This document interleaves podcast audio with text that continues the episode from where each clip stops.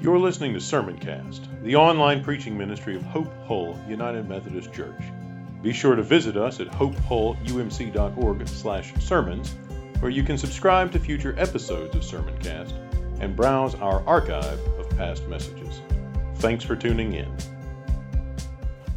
For these three weeks during the month of November, we have spent our time dedicated to reflecting on how the discipleship path, worshiping God, connecting in groups, and serving Him together, is cultivated and cultivates generosity.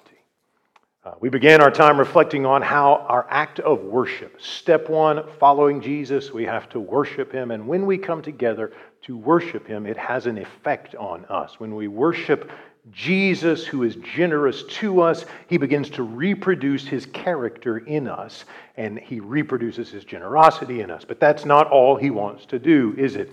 We connect with others in a group, that next step beyond gathering together on Sunday, whether it's a Sunday school, a small group, or a deep uh, discipleship band uh, to pray, to care for one another, to learn, to read the scriptures. And in those deeper connections, we are more deeply formed. And again, by giving ourselves to each other, we are cultivating that spirit of generosity amongst ourselves. Well, today we come to the third step on the discipleship path. If we are worshiping Jesus, step one. If we are connecting to go deeper with our brothers and sisters in Jesus, step two.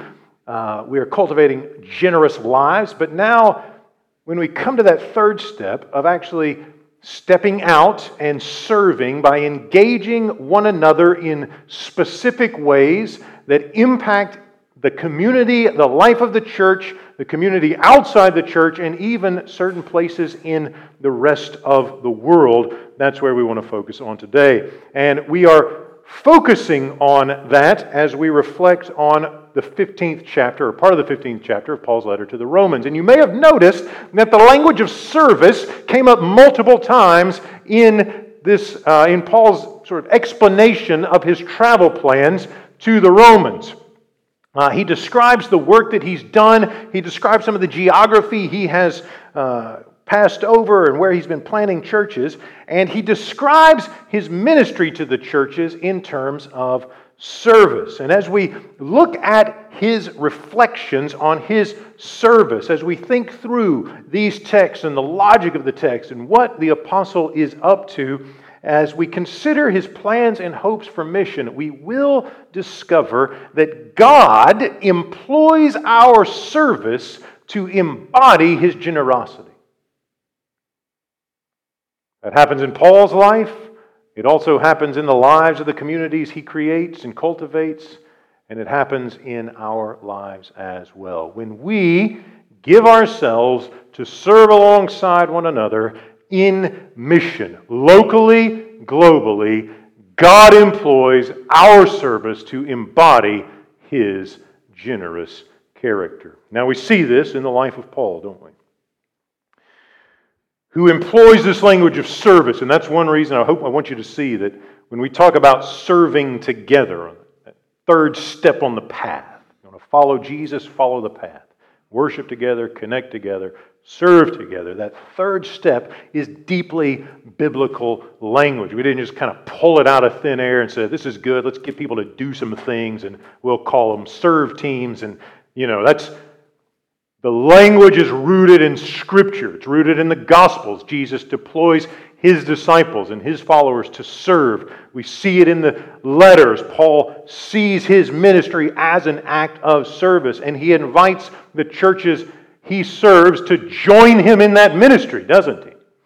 And so for Paul, all of his life is a life of service to God and to the church and to the nations that do not yet know the gospel.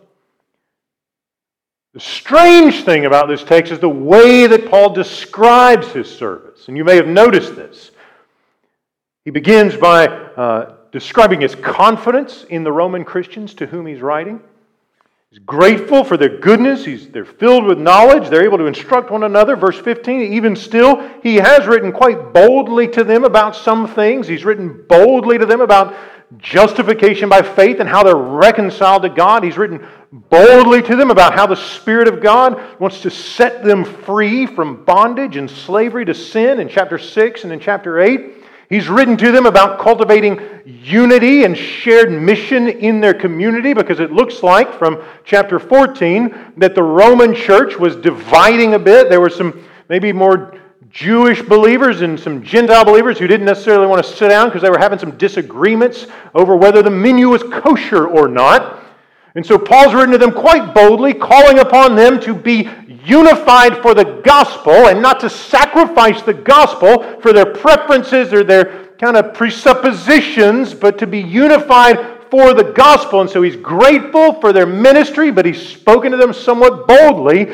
And now he is expressing his desire to come and visit them as he executes his ministry, which is a gift of God's grace. And here's how he describes it. Verse 15 The grace given me by God to be a minister of Jesus to the Gentiles, right? You've got the Jews, you've got the Gentiles. From a Jewish perspective, you've got Jews and everyone else, the nations. It says, I'm a minister of Christ Jesus to the nations, and here's the strange part in the priestly service of the gospel of God.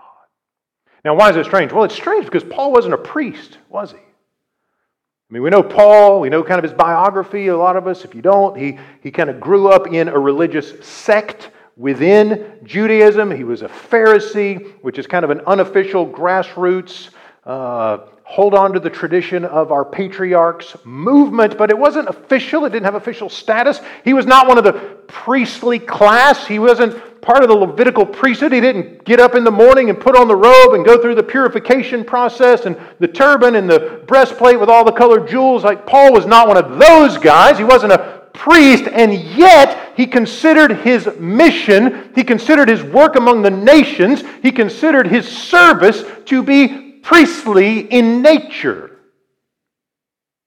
Why is that? What's going on here? Paul considers his ministry to be priestly in nature because Paul knows the story. He knows the big picture. He's read his Bible. He knows what God wants, and he knows what God has called his people to do and who God has called his people to be. You may remember the story of the Exodus. God's people, slaves in a land not their own, in Egypt. They cry out to God for deliverance. Where are you? Why have you abandoned us? You promised our father Abraham that you would be faithful, that you would bless his family, and here we are, slaves. And so God raised up someone to lead them out. And as the story goes on, Moses confronts Pharaoh, and there are some clashes, and God reveals his power, and he delivers his people from captivity and he brings them out in manifestations of his glory and his power to the foot of a mountain, the mountain called Sinai. And we get the account of what happens at the foot of that mountain in Exodus 19. And that's where we find out that God wants two things for his people. He wants them to be his people he has delivered them to himself. And he reminds them, doesn't he? If you read through those first few verses of Exodus 19, I've delivered you from slavery. I've brought you on eagle's wings to myself to be my special treasure, we are told. And here's what that means He wants them to be a holy nation, but He also wants them to be a priestly kingdom. Before we ever get around to Aaron and the Levites, before we ever get priests who wear turbans and bejeweled breastplates and white robes and All of those kinds of things. Before we ever get to that, God says, I want all of my people to have a priestly vocation, right? All the nations of the world, God says, belong to me, but you have a special role. You will be a nation of priests. You will stand between me and you will stand between and you will stand between me and the other nations, and you will embody my character. And that's why I'm giving you my, my law, so that you know how to embody my character. And then you will bring the nations to worship me. You can follow this trajectory all the way through the Old Testament. The prophets say the day will come when the nations will rush to Mount Zion to worship the only true living God. Because the people of God exist to bring the nations to worship the one God.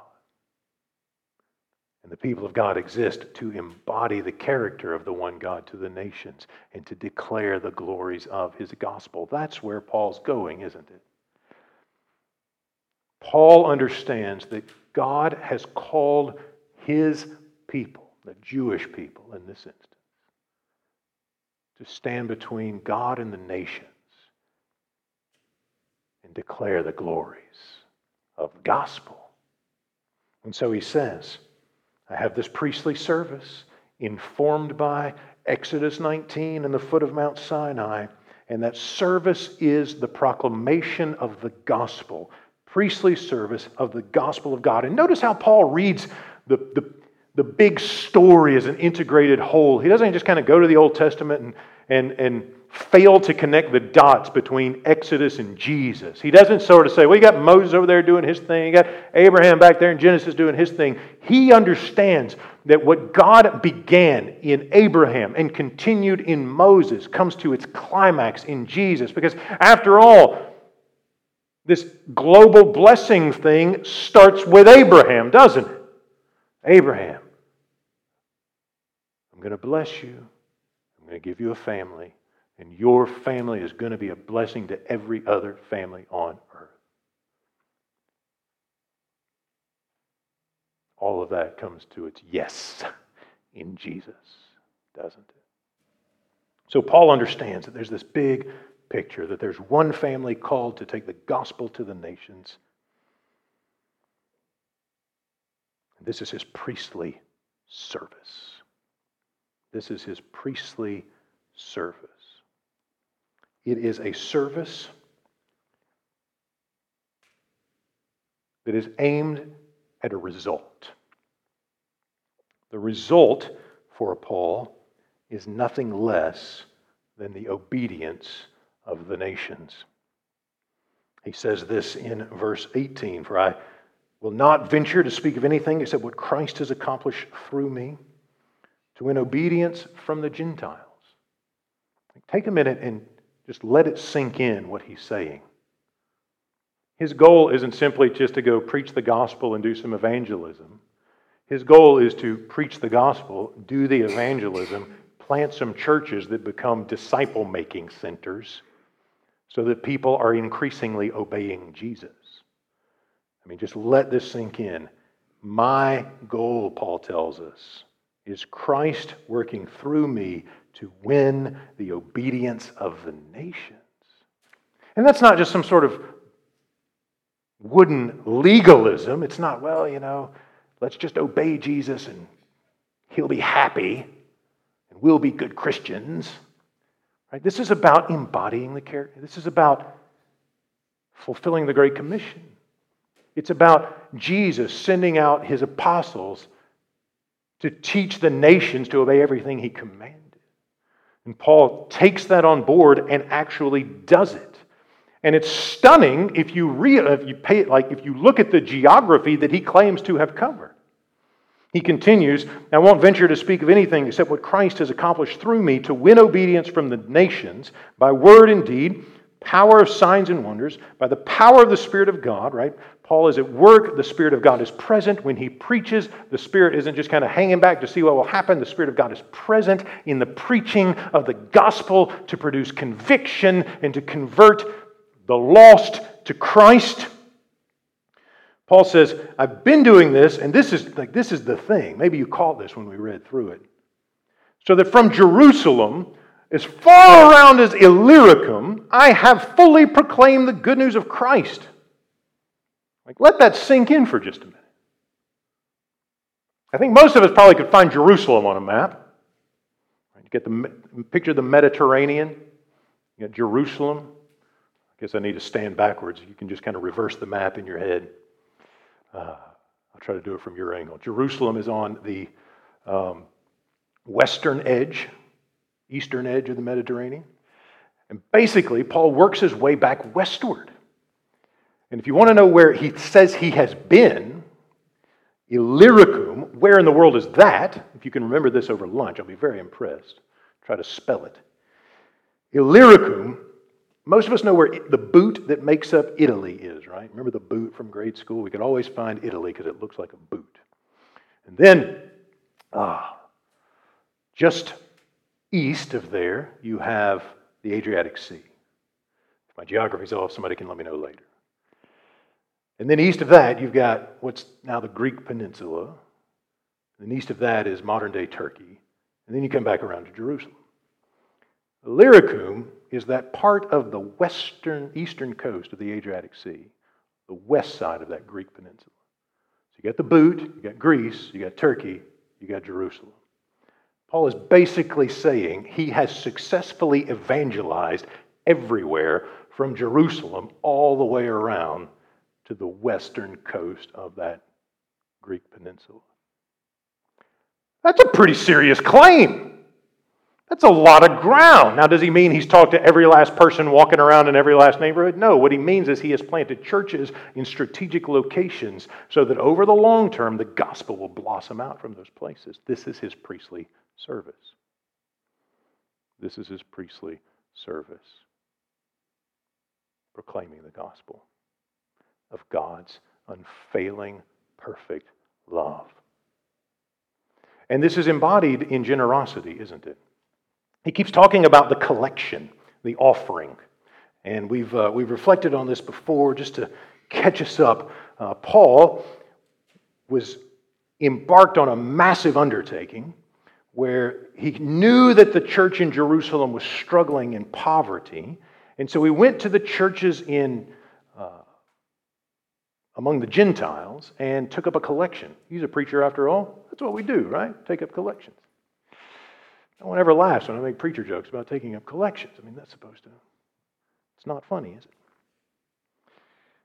He takes up a collection he wants to send back to Jerusalem as a sign of solidarity. And that's what he means in verse 27 when he talks about verse 26 Macedonia, Achaia, having been pleased to share their resources with the poor among the saints in Jerusalem, they were pleased to do this. Indeed, they owe it to him, for if the Gentiles have come to the share in their spiritual blessings, they also ought to be of service to them in material things. So Paul is engaged in this service, and he's inviting the other churches to embody generosity as an act of service to their fellow believers whom they've never met but live on another part live in another part of the world. Service is an expression of generosity. Not just for paul but for all of the churches he has planted.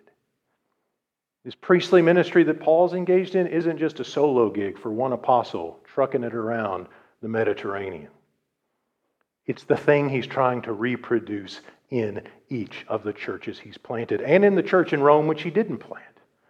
Why? Because God employs our service to embody his generous character. God is overwhelmingly generous. I mean, he's generous to Paul. He's generous to the Romans. He's generous to us. He has set his love on his people and he has called his people and reconciled us in Christ, and not just so we could hang out and be a holy huddle of Christians who just kind of do our thing, but so that we could be his representatives to our neighbors and to the nations, embodying his generous character. That's the thing that's going on. We look at these travel plans and we consider them and what's going on and what God is doing and how God is at work and what Paul is up to and what the passions are and what the affections are. What's going on here? This is about the church embodying the character of God in service to its own members and beyond because Paul is not interested in simply raising funds for the church in Jerusalem. He's going to do that. He's going to go back. He's going to deliver the offering. But then he's coming back to Rome. This guy gets around, doesn't he? I mean, he's got a lot of big plans. It's a lot harder to get around in the ancient world than it is now. He's going to come to Rome, he says, and I'm going to let I'm going to spend some time with you, and we're going to nurture each other, and then you're going to send me on to Spain because I want to preach the gospel to people who've never heard it before.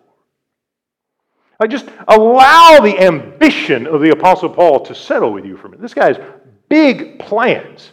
I mean, basically, he's made it from Jerusalem to Illyricum. Remember where that is? And he plans to make it all the way to Spain. I mean, this guy thinks before he dies, he's going to plant churches along the entire northern coast of the Mediterranean Sea. That's his goal.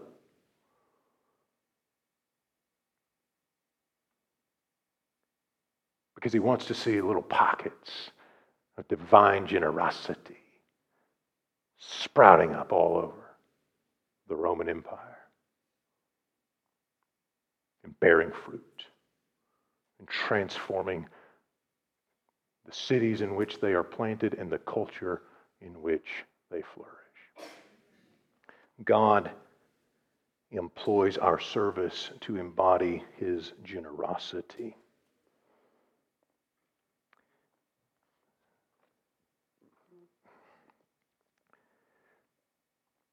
Passages like this are helpful for me. We talk about mission a lot. And it's easy sometimes to let that be a strategy and only a strategy or an abstract concept. And, you know, we think about it and we work through the issues. It's helpful for me to remember that mission is really about people, isn't it? When I read Paul say things like, Those who have never been told of him shall see, and those who have never heard of him shall understand reminds me that for all the planning and for all the, the thinking and all the reflecting, there is an actual engagement with real people who need to know fullness in Christ. That's the work that we do. Notice for Paul, there's a local and a global element. He's very interested in cultivating local churches. I mean, he's a church planter, basically. He goes around to different places, Philippi, all these different places, and plants churches. That's a local expression. But he's encouraging those churches to think globally. And they can't do everything, can they? But they could pitch in a little bit for the folks over in Jerusalem. And maybe the Roman ones, the Roman church can send him on to Spain local and global. He also thinks about nurturing folks who are already a part of the church and reaching folks who are not, doesn't he? Because he's writing this letter to nurture and strengthen the church in Rome, to help them grow in grace, to help them walk together.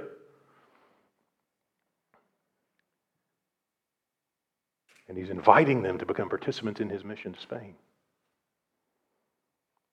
so that he's not the only one embodying God's generosity, but they're joining him in that expression as well. He wants them to see that the service he engages in and the service they participate in embody God's abundant grace and love, his abundance in Jesus. And that's important because sometimes when we talk about serving, it can deteriorate. It can deteriorate into kind of a obligation. Well, it's my turn on the schedule. Well, the preacher's calling again. He's probably going to want me to cook something at something. Well, they probably need somebody else to open the door on Sunday morning and pass out we don't really pass things out quite like we used to now in the days of global pandemics, but to greet people on Sunday morning. What's that? Somebody can't make it this weekend and you need me to step in at the last minute? and oftentimes we're eager to do it and we're happy to do it, but sometimes, you know, it, the, the, the, it can wear on us and we begin to feel kind of strained. And I must be on that list of people that he calls every time he needs some help. And if it's not him, it's the other people on staff or the assistant in the office. And they just reach out and they want, like, isn't there anyone else they can call? And I'm just a little bit burned out and we need to. It can become a sense, and we can feel obliged. And if we move from this embodying God's character generosity service to obliged duty service, it's a recipe for burnout and no mission. And it's a red flag, isn't it? And so we need to be thinking about how we can cultivate healthy service, right? You take a turn in one serve team, you're not going to be there for the next 25 years unless you want to be. uh, sometimes, you know, you start teaching children Sunday school and you think, man, this is a never ending commitment. And maybe we could give them folks a few months off if they need it or if they want it, and then come back in later if they want. And just cultivating healthy service so that we're not focused on the duty or the obligation, but we are focused instead on the generous giving of ourselves to one another. Right? Because there are things that just have to be done if we're going to operate. Obviously. There's things that have to be done if we're going to operate. If we're going to have effective ministries, we're going to have to have people serving in the nursery. And it can be a difficult thing to do, and it can be taxing. You know, you're trying to read a Bible story to the kids, and they're not quite paying attention, and maybe you just want to, you know, let's color this, you know, Moses and the Mount Sinai color sheet and they're breaking the crayons and somebody's diaper needs to be changed and it can be stressful in those moments. The folks who worked early, nursery in the early service are smiling right now. And we can think, you know, I just, oh, it's tough. But if we can remember that the time that we give to those kids is shaping their walk with Jesus for the rest of their lives. It's not this, well, it's my turn. It's this, I get to give Jesus to a baby today. That's a different approach, isn't it? And that's one reason we're talking about generosity, not as just something we do, but as a way of life. Right? Generosity isn't something I do when my name comes up on the quarterly schedule. Generosity isn't something I do when they pass out those cards in November. Generosity isn't just something I do, you know, when it's time to go serve on a mission team. Generosity is the way of life of the people of God because generosity is lodged in the heart of God Himself. And throughout the ages, whether it's Paul in the first century or Hope Hull United Methodist Church in the 21st century, generous service is always about embodying the character of God to each other, to the kids, to the youth. You know, some of you are going to cook meals for the students on Sunday evenings. Others are going to prepare casseroles and Others are going to pack mugs, and others are going to visit shut ins. And I mean, there's all kinds of things that are going to be happening to nurture the people of God and enable us to launch the mission to the places God is calling us to go. So we have an invitation then, don't we? To embody generosity. And there are a couple of ways we can do that. One is through our financial commitment to the church. Um, you may have received, you should have received when you came in, the 2021 commitment card. They come out every year in November, don't they?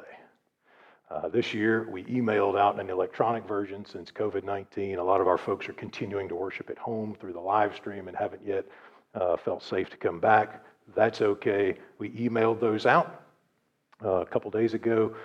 We'll probably send them out again on Sunday if you want to use the commitment card electronically. That's not the same thing as signing up to give online. It's just saying, here's what I'm projecting I'll be able to do next year. Now, I want to share with you as well, though, what that means and what it looks like. And another thing that you should have received when you came in is a piece of paper that says 2021 budget projection. See if I can get mine out without dropping everything in my hand. Uh, 2021 budget projection has this generous life at the top and a bar graph on it. If you're into bar graphs, this handout is for you. If you're not, Sorry. Uh, so, just a couple of quick things. It's been uh, an interesting and helpful, helpful year in a variety of ways, even amidst challenges.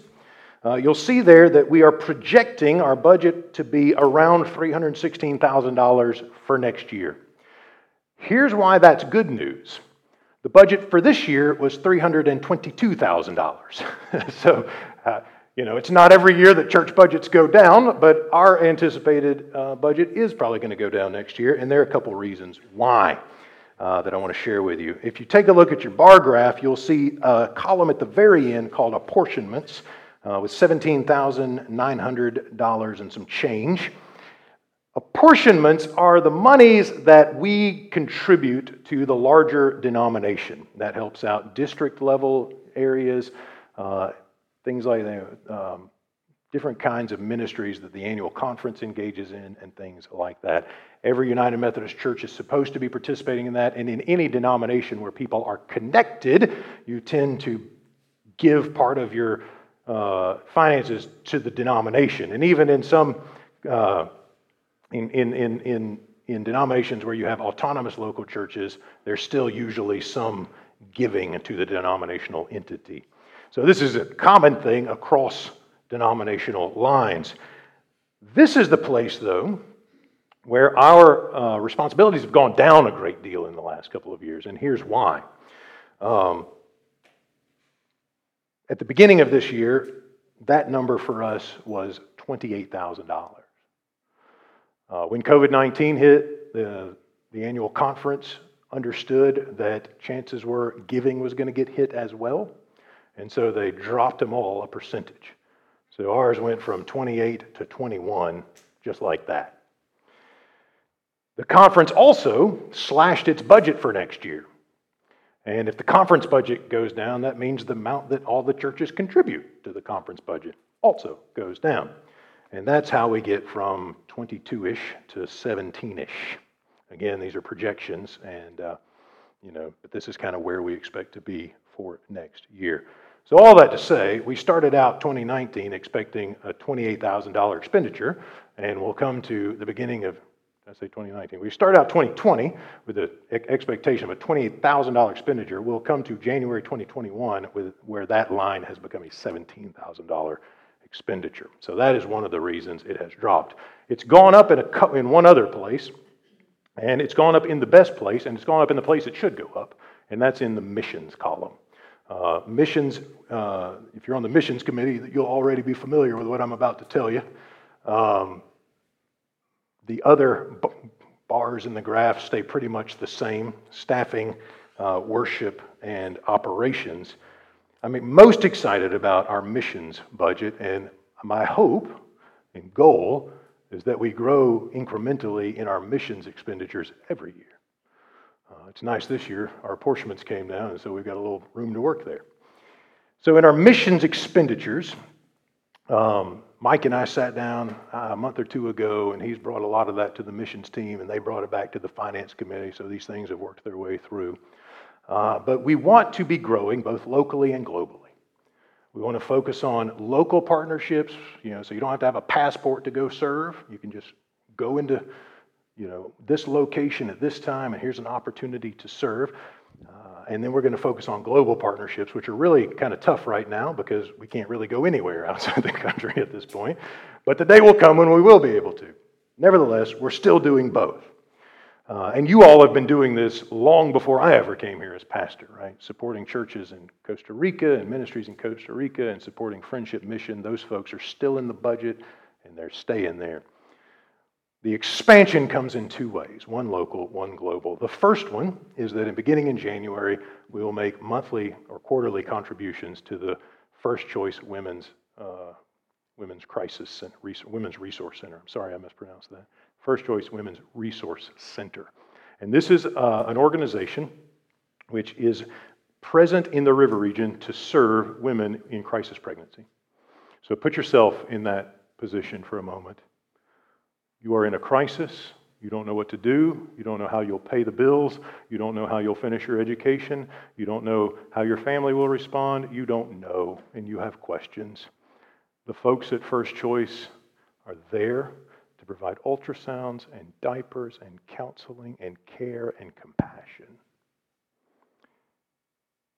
It's a crucial ministry to make sure that women and their families in crisis know the church cares and to preserve life. We don't want to just send checks, we want to build relationships. And so the director of First Choice uh, has accepted my invitation to come and meet you, I believe on January 17th in both services. So Bethany Garth is her name, and she'll be with us on January 17th, third Sunday in January, uh, to tell us about how they are embodying compassion and generosity in the river region and how you can help. And take a moment to consider, and I get, friends, that this is a highly politicized and highly divisive thing. What I want you to consider is that you could have the opportunity to put in a couple hours on a Tuesday afternoon, answer the phone when somebody's world is falling apart, say, hey, we're here for you. We're here for you. And we love you. And we're never going to let go.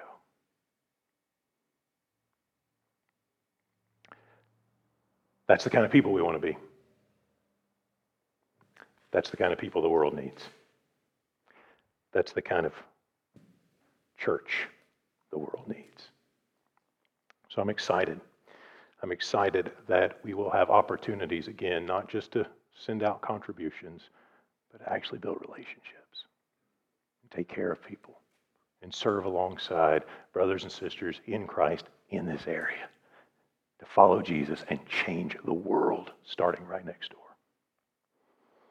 The second expenditure is a second increase in the missions budget is the Coppage family. Many of you will remember meeting them when they were here in 2019 before they went back to Uganda. Billy and Joanna Coppage and their kids are missionaries in Uganda, and we are committing the same amount to them on a monthly basis of $100 a month. So that green bar increased by $2,400 from this year to next year. And uh, so it's good to be able to bring the budget down and still spend more on the mission and spend more on people's lives and spend more on care and compassion and church planting and equipping pastors around the world. I'm so grateful. I am so, so grateful for this church. Mike, I'm so grateful for just the vision of the commitment to the mission. So grateful to the folks who say, yeah, we can get on board with that. It makes a difference. That's what Jesus has called us to do. When you fill out that commitment card, this is the kind of stuff those dollars are going to do. That's the kind of work they're going to do. And you'll have the opportunity to not just send a few dollars here and there, but actually go and engage and make a difference yourself. We also, uh, beyond giving generously, want to serve generously. And so you received a serve team sign up in uh, when you came in, or should have. That also went out in an email earlier this week. We'll send those out again uh, first of the week for folks who want to use them. And uh, this is about you having the opportunity to embody the generosity we're talking about. Whether it's the nursery, whether it's greeting, whether it's grabbing, your, grabbing the trash on the way out after worship service, whether it's writing notes to folks who can't get out of their homes or making a phone call, whether it's working on a media team, whatever it is, we are invited to nurture one another, to serve one another, to give ourselves to each other as Christ has given himself to us. And it's not simply, again, an obligation, it's an opportunity to embody the generosity of God. I also want to emphasize that uh, some of those commitments happen during worship services, right? Somebody's in the nursery. that means they're not in the sanctuary. And that's where I'm glad that we have two worship services on Sunday mornings, one at 8:30 and one at 11 o'clock, so that if you are in the nursery during one, you can worship in the other hour. Because remember that discipleship path? Step one, worship. Step two, connect. Step three, serve. Serving on step three should not take you off the path on step one. The path is not contradictory. Taking one step to follow Jesus doesn't mean backtracking in another area. And so, one of our maxims is worship one, work one. If there's something that takes you out of worship to serve, whether you're preparing a meal or taking care of kids or whatever it is, don't give up the time in worship. Work one, worship one. Because again, generosity isn't just something we do, it's a way of life, and it's a way of life cultivated in the worship of God. So we have an invitation, don't we? We have an invitation to be God's representatives, to be employed in His service. Not because we have to, but because we are invited to participate in His kindness. We have an invitation to commit ourselves. Uh, if you want to fill those papers out today, you can drop them in the gray baskets in the back of the room, uh, or the online versions are, as well, are there as well. And if you really are in the room and you have the paper, but you like the online version, you can scan that little code and it'll take you right where you need to be. My prayer is that when you do it, it will be an act of worship, an act of self giving love, an act of generosity, embodying the character of God to the people of God for His glory, for our good, and for the life of the world, friends. That's what He's called us to do. More importantly, that's who He has called us to be.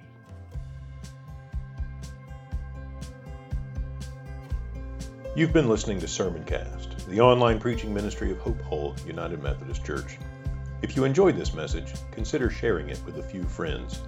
Remember to visit us at hopehullumc.org/sermons and subscribe to get notified when new content is posted. Thanks for listening.